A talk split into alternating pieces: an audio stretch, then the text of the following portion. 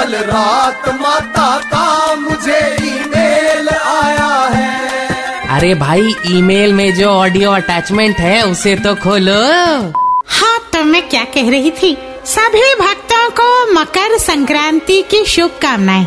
आज मेरे भक्त पतंग उड़ाने को लेकर बड़े उत्साहित हैं। काश मैं भी पतंग बनकर उड़ पाता माता। कितना मज़ा आता। अरे वांगड़ू कभी सुपरमैन से भी पूछ ले उड़ने में कितना मज़ा आता है या मजबूरी है।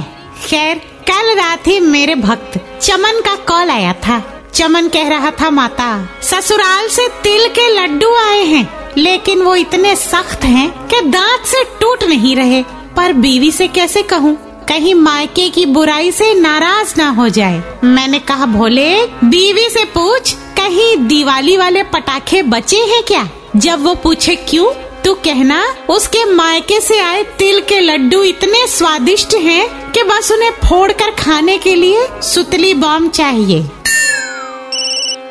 माता गुजरात से आपके भक्त रोशेश कुमार का कॉल है। कहते हैं, आज उत्तरायण के मौके पे जब से छत पे पतंग उड़ा रहे थे, तब पड़ोस वाले छत से जिग्नेश कुमार की सिस्टर इन्हें हाथ हिला हिला कर इशारों में बुला रही थी। क्या इन्हें जाना चाहिए? रोशेश से कह दे, ज़्यादा कूदने की ज़रूरत नहीं है।